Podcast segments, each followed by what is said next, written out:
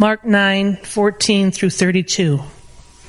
When he came to the disciples, he saw a great multitude around them and scribes disputing with them. Immediately when they saw him, all the people were greatly amazed and running to him, greeted him. And he asked the scribes, What are you discussing with them? Then one of the crowd answered and said, Teacher, I brought you my son who has a mute spirit, and wherever it sees him, it throws him down. He foams at the mouth, gnashes his teeth, and becomes rigid.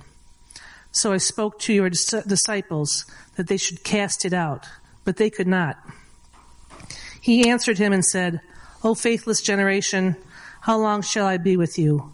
How long shall I bear with you? Bring him to me.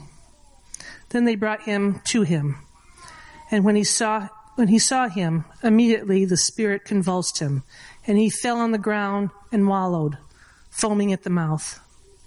So he asked his father, How long has this been happening to him? And he said, From childhood. And often he has thrown him both into the fire and into the water to destroy him. But if you can do anything, have compassion on us and help us. Jesus said to him, If you can believe, all things are possible to him who believes. Immediately the father of the child cried out and said with tears, Lord, I believe. Help my unbelief. When Jesus saw that the people came running together, he rebuked the unclean spirit, saying to it, Deaf and dumb spirit, I command you, come out of him and enter him no more.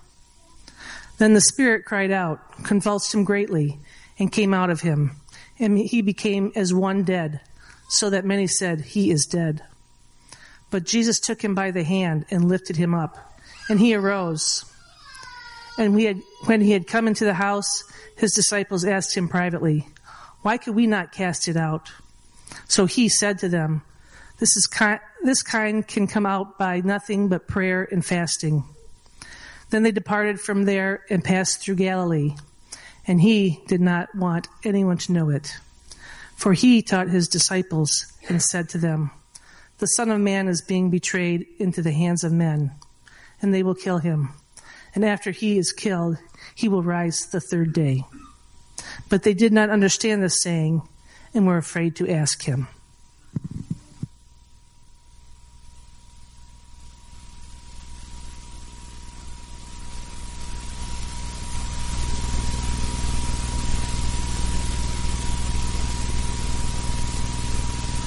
Uh, fasting is a big part of Jewish life. And uh, I remember uh, my mother fasting. Uh, basically, she would uh, spend the day in bed instead of in synagogue because it was really hard to not eat. So fasting on Yom Kippur was uh, was dreaded. It was it's not a joyful activity, but it is a symbol of doing without. It's a symbol of asking God to forgive you for for your sins, to do without, and to suffer in a small sense. Uh, in the synagogue, we pray prayers of confession.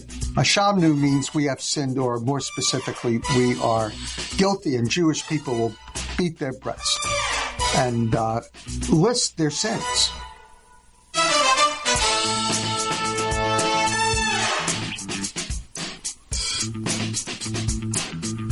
So the uh, one guy up front in the synagogue there, he prayed to himself and he said, Lord, I thank you that I'm not like all the other people. You remember that story? And the guy in the back was a publican, not a republican, a publican. It's a difference. Maybe not so much, but there is. But anyway, this guy being a Jew, he's in the back, and what did he do? He's beating his breast and he's saying, Lord, have mercy on me. You know, so he was preparing to confess his own sinfulness and compare, uh, preparing to admit that he was a sinner, that he had no righteousness of his own, and that's why he was there. Yom Kippur is basically Passover. It's when the Jewish people would remember that they were brought up out of Egypt by God Almighty, who says, I brought you up on eagle's wings. I read the story, I didn't see the eagle.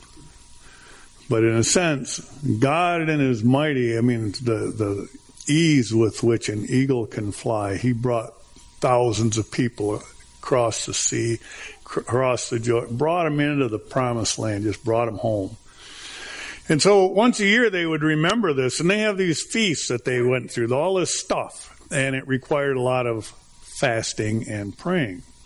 And generally, about 10 days before uh, the Passover, there would be a lot of prayer and a lot of fasting and a lot of checking your house for leaven and checking this and checking that, and making sure things are clean, righteous, and holy, and examining yourself over and over and over. So uh, the reason I brought all that up right now is because in the story, the disciples say, How come we couldn't do it? And he says, Prayer and fasting. So the question is, was he teaching the people a new religious act to do the Jesus stuff to be able to cast out demons? Was this a new program on how to get her done and rid the world of all demonic activity? Or was he, in fact, speaking to these Jewish men about something else? That's what we're going to be looking at today. And because in their mind, when you start talking about fasting and praying, just as this Jew said in this clip, when you're talking about fasting and praying, you're talking about me examining myself, confessing my sins, making a list of everything that I'm guilty of. Isn't that interesting? Would you think that would change the meaning of the text the way that we normally read it? It might. We'll see. so, when Jesus saw a couple weeks ago, before the storm and everything else happened, Jesus saw these uh, these their faith. I think that's where we are. Okay, go to the next one, Bryce. Yeah, I don't know what we're doing, but anyway, I I had a little trouble getting slides done. I worked on this two weeks ago, and I worked on it again today. But anyway, this is where we're going to start right here. So forget everything on that last slide. But when Jesus saw the people and he saw their faith, whatever, when he saw, it brings up questions for us. And these were the questions, some of them that we were looking at a couple weeks ago. This idea of what do I see? Do I see the same things Jesus sees? Is my heart in tune with his heart? Is my focus the same as his focus?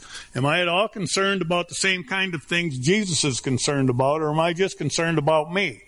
and my stuff? Does my reflect, my life reflect what he saw?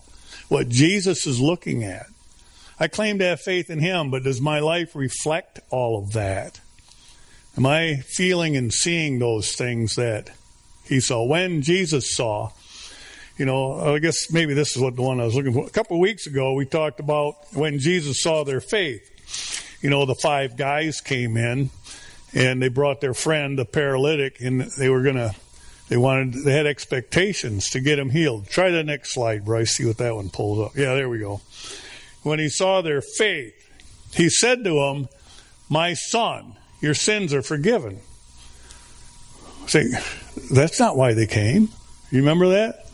They wanted, they had expectations of other things like being able to walk. But Jesus know, knows and knew then exactly what those guys needed. What they needed was to know that they were a member in the family and that their sins were forgiven.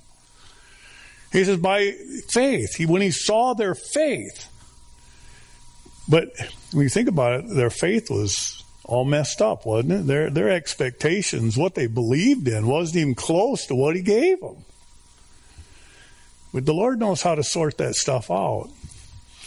And the scribes that were there watching, they had a little problem too. So he said, just so that you guys can figure out that I'm the Messiah, that here, watch this. Which is easier? Your sins are forgiven or rise and walk? He said, but so that you scribes, you deep, serious Bible study people, you, just so that you can know that the Son of God is here, that Messiah is here, so that I am deity in flesh, watch this, rise up and walk. And a fellow got up and walked away. And in those moments, because of faith, the Lord God Almighty was able to give them what they really needed. And, you know, the actual walking of that guy is a secondary issue. It's not the primary in the story. The real story in that one was, Mark 2, that Jesus, the Son of God, has power to forgive sins. Why did he start that? Because he's teaching something. The time has come. The kingdom is at hand. Repent. Believe the good news. He's beginning to introduce the new covenant, the whole new program. It's a whole new thing. So when we get to this week's, he, Jesus saw the people. He saw the multitude. It starts off in verse 14. When Jesus saw the people come running together. All right. So if you were a school teacher, and some of you are, I know, and you had a new concept that you wanted to teach your class, how would you do that? You know, what would you do? Flip it one. There we go. You saw their faith, saw their, if you were a teacher. So there are a couple ways you could do it. You could come in and just blow the whole thing up and just hit them upside the head with, and just like, whoa, rock their world. You know what I mean? Like we've always done it this way. We can't do it that way. No, but there's a new way in town. We're going to do it this way. Everybody's mad and they're fighting. It sounds like church, I know, but let's not go there. But if you're a teacher and you want to teach a new concept, normally they start small and build. Darcy and I were talking about that earlier about homeschooling and it starts here and they add and they do this and they do it and week after week after week and they just keep building and building. Pretty soon a kid graduates from high school and he's really smart. Right bryce? He laughs. I know it but it's going to work. It'll be okay bryce. But that's the thing it, so jesus is doing the same thing really. He's teaching these people something new is coming. There's a whole new covenant promised by jeremiah. There's going to be a new way and so he's building as time goes on. So we get back to verse 14. He came with his disciples. He saw a great multitude around them, and the scribes were disputing with them. Wait a minute. He came to the disciples. Where was he? Wasn't he with the disciples? Apparently not. So let's back up in the story a minute and just kind of catch up to where we are here because all of a sudden we break into this this story with Jesus approaching, and there's something going on. The new concept is going to be taught. Which one? Well, just to back in chapter 8 anyway, Peter had said, You're the Christ, you're the Son of the living God.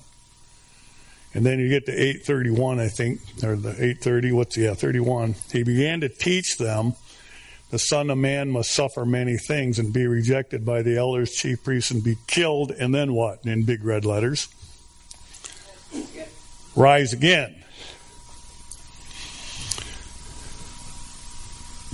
The time has come. You know, the kingdom is at hand. Repent. Believe the gospel. So there he's teaching these Jewish people there's a new thing coming. Back up one slide again, real quick. He began. This is the point where he started to mention that he's going to die. Now, they should have known this from Old Testament scripture because it's there. It's veiled, I know, but it's there.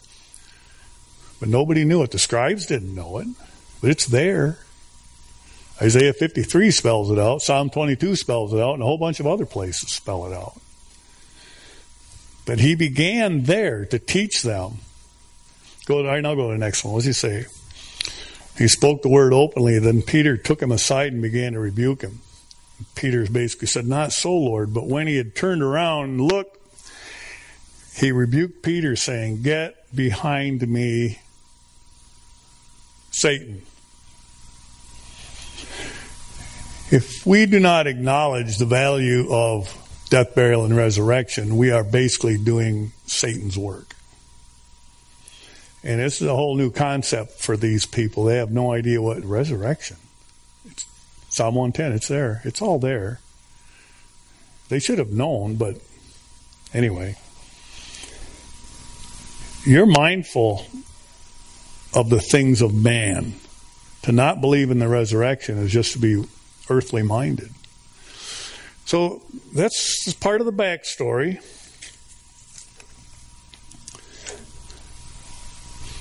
So you go to Mark 9, verse 2. Now, after six days, Jesus took Peter, James, and John, led them up on top of a mountain, and he was transfigured. The next verse says he's brilliantly white and all this. And you remember Elijah and Moses showed up and they're having a conversation until Peter opened his mouth again. But can you imagine what Moses and Elijah would have been talking about with Jesus on a mountain? I mean, well, just be a fly on the wall, man. Sit down and watch this. This isn't something anybody's going to see ever again. I mean, what nervous reaction. We all start talking. Anyway, they began to speak, and verse 7 it says, And all of a sudden a cloud overshadowed them, and a voice came from heaven This is my beloved Son, hear him. They looked around, there was nobody around but Jesus. Verse 9. He came down from the mountain, and while they're walking down, he commanded them saying, Don't tell anybody about this until after the Son of Man has risen from the dead. Are you starting to get the picture? It's something to do with he began to teach DBR, and now these guys have had this. I mean, they have seen something nobody. I mean, he's the only three guys in the whole universe have ever seen this. You know, whoa. He says, "Wait till after I rise from the dead." That's like what? So they kept the word to themselves, verse 10, questioning, What in the world is rising from the dead mean? What, is, what does that mean? It just, it's a whole new concept. And it, it needs to be talked about before it happens so that somebody will get it when it happens. And the 12 were chosen for that. He's going to the cross. That's where he's headed. And he's going to rise again from the dead. So now we get to chapter 9, a couple more verses down, verse 14. He came to the disciples and he saw a great multitude around them, and the scribes were disputing with them. So immediately, one of Mark's favorite words, he says, uh, when they saw him coming, the people started with, We're amazed, here he comes. And so they're running toward Jesus for various reasons with high levels of expectation for all kinds of who knows what. But again, here's people, they see him coming and they have their expectations of what they think he should be doing for them to make their world work the way they really want it to work. As opposed to, or instead of, finding out what it is that Christ Jesus has for us and letting our lives meld into his or blend into his or fit into the program that he has designed. But they're just like average people. They just like, oh, here he comes, so we better run to him and get what we want. We we have our expectations. And he asks the scribes right away, he says, So why are you talking to these guys? What are you talking about? What's going on? You know, isn't it funny though sometimes we run to each other for answers as opposed to running to the one who has the answer. It's like, you need to bless me so I can feel good about my pathetic little life. Please, Pastor, give me a blessing. No, I can't do that. Don't you think what I'm doing is right? Mm, no. but, but, is it wrong? You know what I mean? I mean, don't we run to each other for things? Is it fair to try to extract from each other those kind of blessings and affirmations that and which one of us really knows the whole story about what God's plan is for our lives? And yet, here these scribes, they think they've got all the answers. And the disciples have been hanging out with the rabbi for a while. They think they've got answers. And they're having this big discussion when Jesus walks up. And I just think it's really sad that what why didn't somebody say, hey, why don't we wait till the Lord gets back? Well, he came up and he asked them. It's not like he didn't know what they were talking about.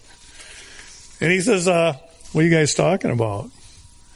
And just then, verse 17, one in the crowd answers, He says, Teacher, I brought you my son who has a mute spirit. It seizes him, it throws him down. He foams at the mouth, he gnashes, he gets rigid and stiff. And I spoke to your disciples that they should cast it out.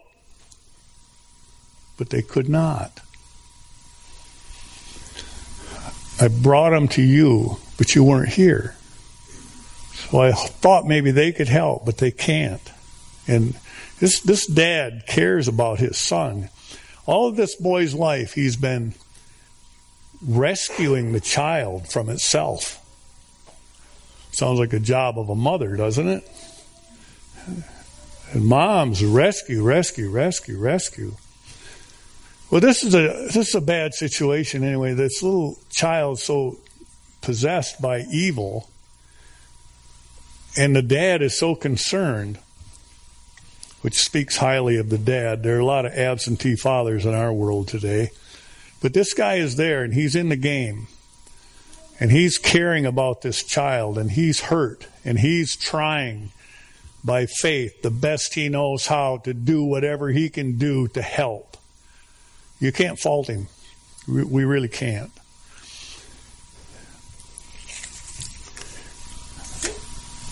The disciples couldn't do a thing about it, though. Some would say, well, why not? Why, why, why can't they? Well, they they weren't praying and fasting enough. Does that sound like a modern day answer in Christian church today? Why why couldn't they? Well, they have weak faith. Why why couldn't they? Well, because there's an old family sin. It's been eating the family up to the fourth generation, and we need to have an exorcism and get that thing out the family. The Rewa clan has MS. I have 12 aunts and uncles, and I have at least one cousin in every family. My sister has it, but there's one cousin in every family that has MS. And a Canadian MASH team of doctors came down here one time, drew blood at the family reunion. They've done uh, genetic research on the Rewa clan for years, and they've learned a lot about MS. They said, you know, with the size family and the amount of data we collected, it would take thousands of years. But for you guys, so if the Rewas ever become famous in the field of MS, you'll know what happened. One of my cousins said, "We need to call a meeting and have an exorcism because there's a sin, a demon of some kind to the fourth generation that's infected the family, and that's why everybody has MS." And I mean, they were very serious concerned, caring Christian people. I get that. I'm not trying to mock them. I'm just saying, but these are the answers. And then they will quote verses like this in this section and say, this is, this is what Jesus taught. But the question is, is it really? Or is MS a product of the fall? That some people get sick and some don't? Is it demonic? Is all sickness demonic? Is there a demon under this rock, that rock, and the other one? Is it always? Why can't we do it? How come we don't have the power? They could not. That's what it says. Whatever this kind is, and we'll get there, but well, you got to believe in the power of prayer. That's a good Christian slogan. And I've talked about that before too. We all believe in prayer because we believe God has the power and he hears us pray, and God has the power. But if you go on the internet today, you'll see everybody is praying and everybody is saying there's power in prayer. People who don't even know the Lord Jesus. The Hindus believe there's power in prayer. The Muslims believe there's power in prayer. Everybody believes there's power in prayer. My beef with that ideology is that God has the power. Pray to Him and keep our language clear. so the apostles don't pray enough? Is that? Well, we're out of touch with the Spirit. That's another one you hear a lot. But if you were a teacher and trying to introduce a new concept, what would you do? How would you teach it? Little by little, little by little. And so far, if you look at the context of this gospel, he began to teach about the death, burial, and resurrection. He's talking to the disciples about that. There's obviously an opposition to the gospel, and it's satanic. He pointed that out when Peter opposed it. So, what is Jesus trying to teach in these moments? We get to verse 19. He says, Faithless generation, how long shall I be with you? Not much longer. He's going to be crucified. How long shall I bear with you? The Jewish people, he's been bearing with them a long time. This generation that was on the earth at the time he was doing this preaching, many of them should have known who he was and what was going on and what was coming. But in his effort to reveal the new covenant, the new concept, little by little he's building and he's trying to show them what's coming. Why? Because we need a Savior. From what? All sources evil and dark, demonic, from within and from without. From the sinful nature that I possess, the sinful behavior I display, and the evil that's around me day to day. We all need a Savior. And Jesus is trying to establish this for these people. Son, your sins are forgiven. I have the authority to forgive sins. And now, what he's trying to teach and adding to that gospel message is that I will conquer sin, hell, death, and the grave, and Satan as well. And he's about to show them what's going to happen, just to give them an illustration of what kind of power he has. Verse 20 they brought him and when the boy saw him, immediately the evil spirit within him acted up. Just started throwing him around. While that's going on, you'd think he'd say something to the boy right. He looks at the father and said, How long has this been going on? Verse 21, he said, A long time. All of his life. 22. It's trying to kill him, it's trying to destroy him. It's going to ruin not only his earthly life, but all of life. Any opportunity, it's killing him. It's demonic. And Jesus said, If you can believe, all things are possible. All things are possible to him that believes. I, I think it's pretty clear the Father had faith, or he wouldn't have brought him to Jesus. You know, do you believe? And I love the old man's answer. You know, he says, 24, Lord, I do believe. Help my unbelief. Help me, you know, to be able to believe. And it's a powerful cry. 25 when the when Jesus saw the people saw that people were running together, he, he rebuked the unclean spirit and said to it, Deaf, dumb spirit, I command you to come out of him and enter him no more. And the spirit left. 26, he cried out and convulsed greatly, came out.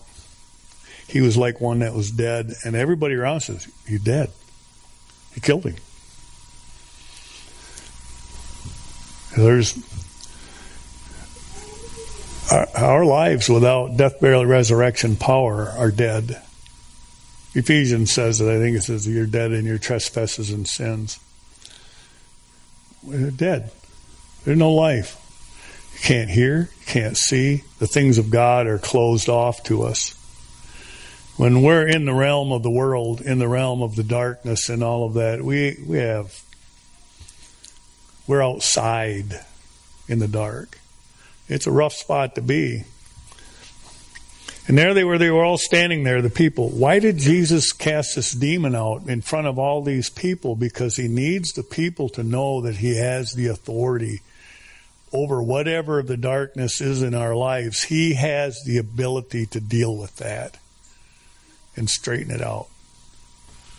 Jesus has the power. Talk to him. The Lord Jesus can fix it. The Lord Jesus can save us in it, through it, around. I don't care if you get your head cut off in this world in this time. It's temporary. You understand it, don't you? This life is temporary. And what Jesus is trying to do is take us beyond even the temporary things of this life. Yeah, there's evil in this world.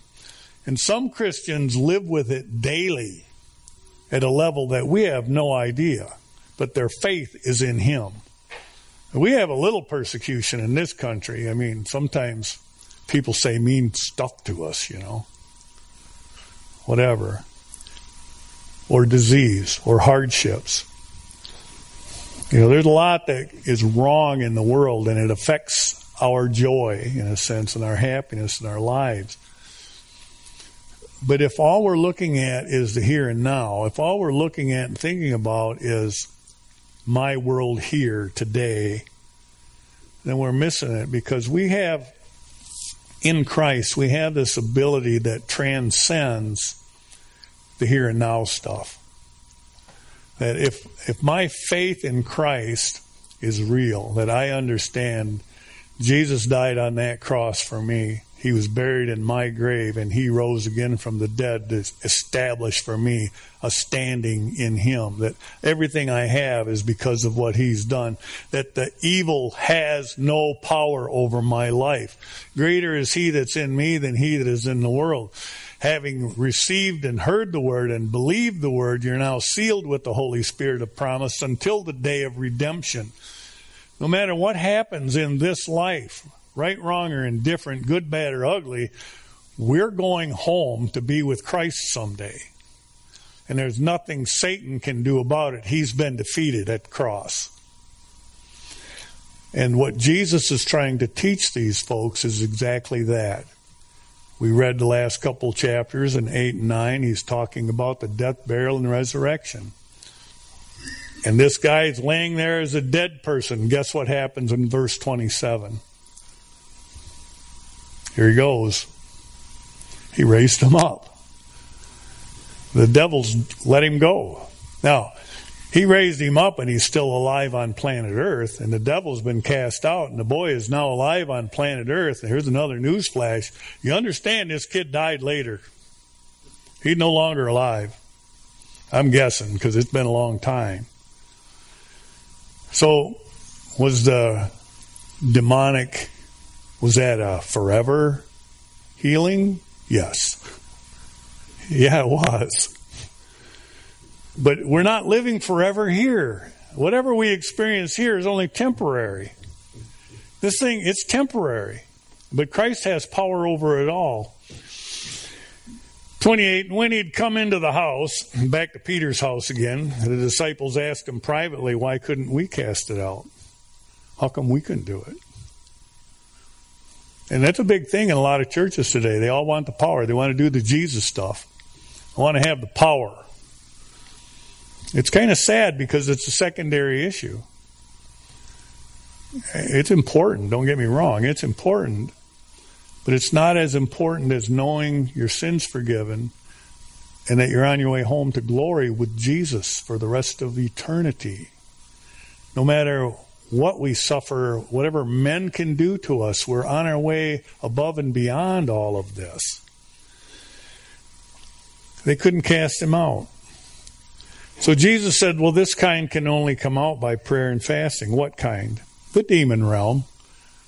The kind that Peter was playing with when he said, Not so, Lord. Satan, get behind me. That kind of demon stuff. in, we fear it, I think largely because we don't fully understand that uh, what Christ has accomplished in our salvation it's just so permanently secure that take us above and beyond whatever this world has to throw at us. Uh, it's not the world can't hold us down. We don't belong to them. We are in Him. We belong to Him. We're sealed up in Him. Everything about the death, burial, and resurrection, everything, Satan has no grip on any of it. He just can't touch us. And if we understood that, just mentally to start with, but even in our hearts to reason and get it in our, our system that no matter what happens to me, if I get cancer and sick and die, whatever, whatever happens to me, You know, if we get invaded and we get persecuted and die for our faith, whatever happens to me, it's nothing to be compared to the weight of glory that's coming. What Jesus has provided for us is above and beyond all of that. If I understood the love, the grace, the forgiveness that God has given me in Christ at Calvary and has sealed that deal with his own resurrected power, it's amazing. So, this kind only comes out by prayer. Well, who's doing all the praying? Y- y'all been praying a lot? Yeah. Fasting, anybody? Maybe not so much. Maybe we ought to practice a little that Jewish style. Lord, I'm a sinner. Uh, stop eating for a day or two just to focus on how wrong things have been in my life from time to time and try to remember to pray for others who are sick and who need help or whatever. But look at this Hebrews 2. Inasmuch as the children, like this child we were just talking about, were in flesh and blood, he himself likewise shared the same flesh and blood, that through death on the cross he might destroy him who had the power over death, that is, the devil, and release those who through fear of death were all their lifetime subject to bondage. The fear of death. Jesus beat all things satanic way back from Genesis 3:15 all the way through and in the end of the revelation the serpent the old snake will be tied up and thrown in the pit eventually look at the next verse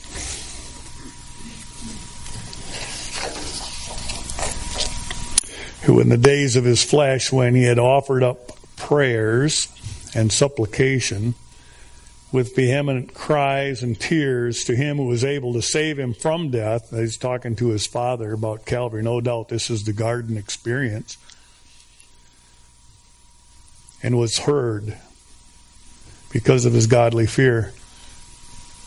This kind only comes out by prayer and fasting. And if we're talking about the gospel message and the object lesson was to get people to realize that Christ defeated Satan the one who was doing the praying was Christ himself. Do you see that?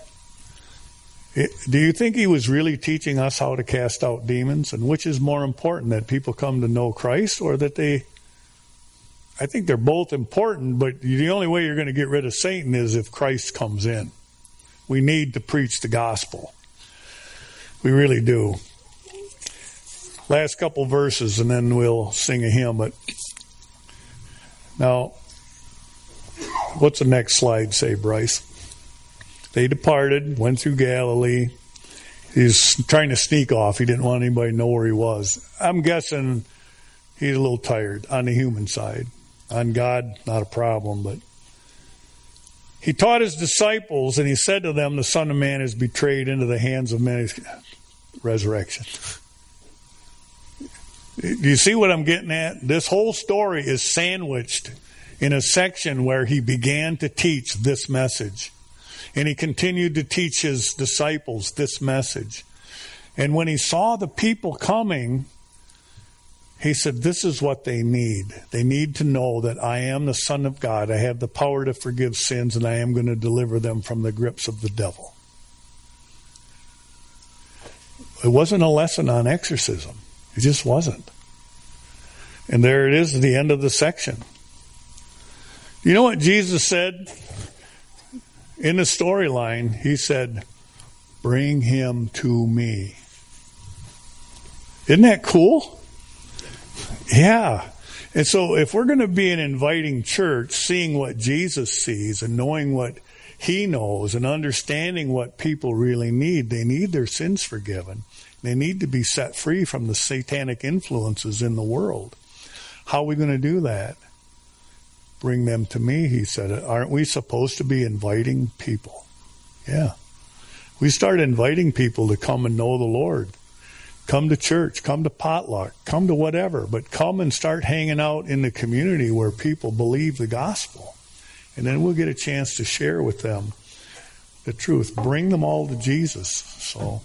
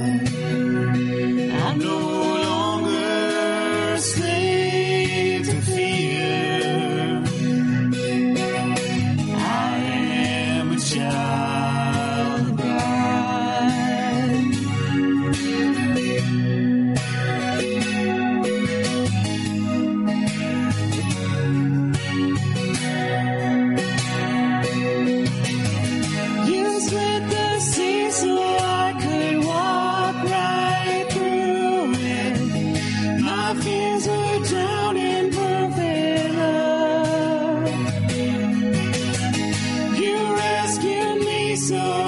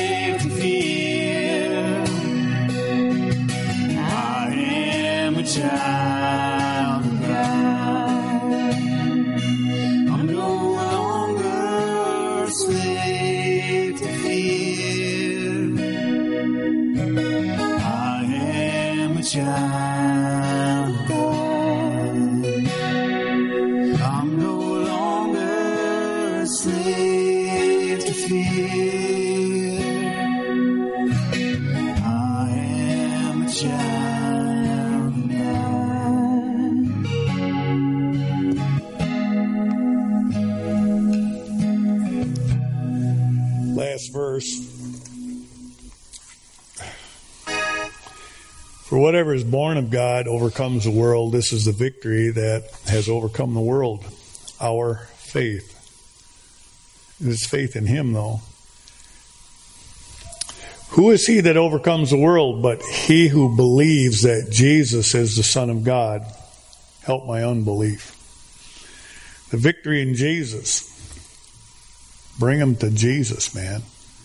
That's what we got to do. Let's pray. Lord, we just thank you for the night. We'd ask your blessing on us as we go.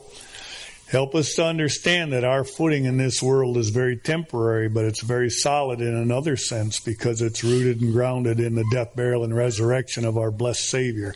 Lord Jesus, we just thank you for the hope of life to come. And that no matter what comes at us tomorrow, that we can get through it because we're on our way home anyway. So we just ask you to increase our faith and help us to walk through in Jesus' name. Amen. Amen.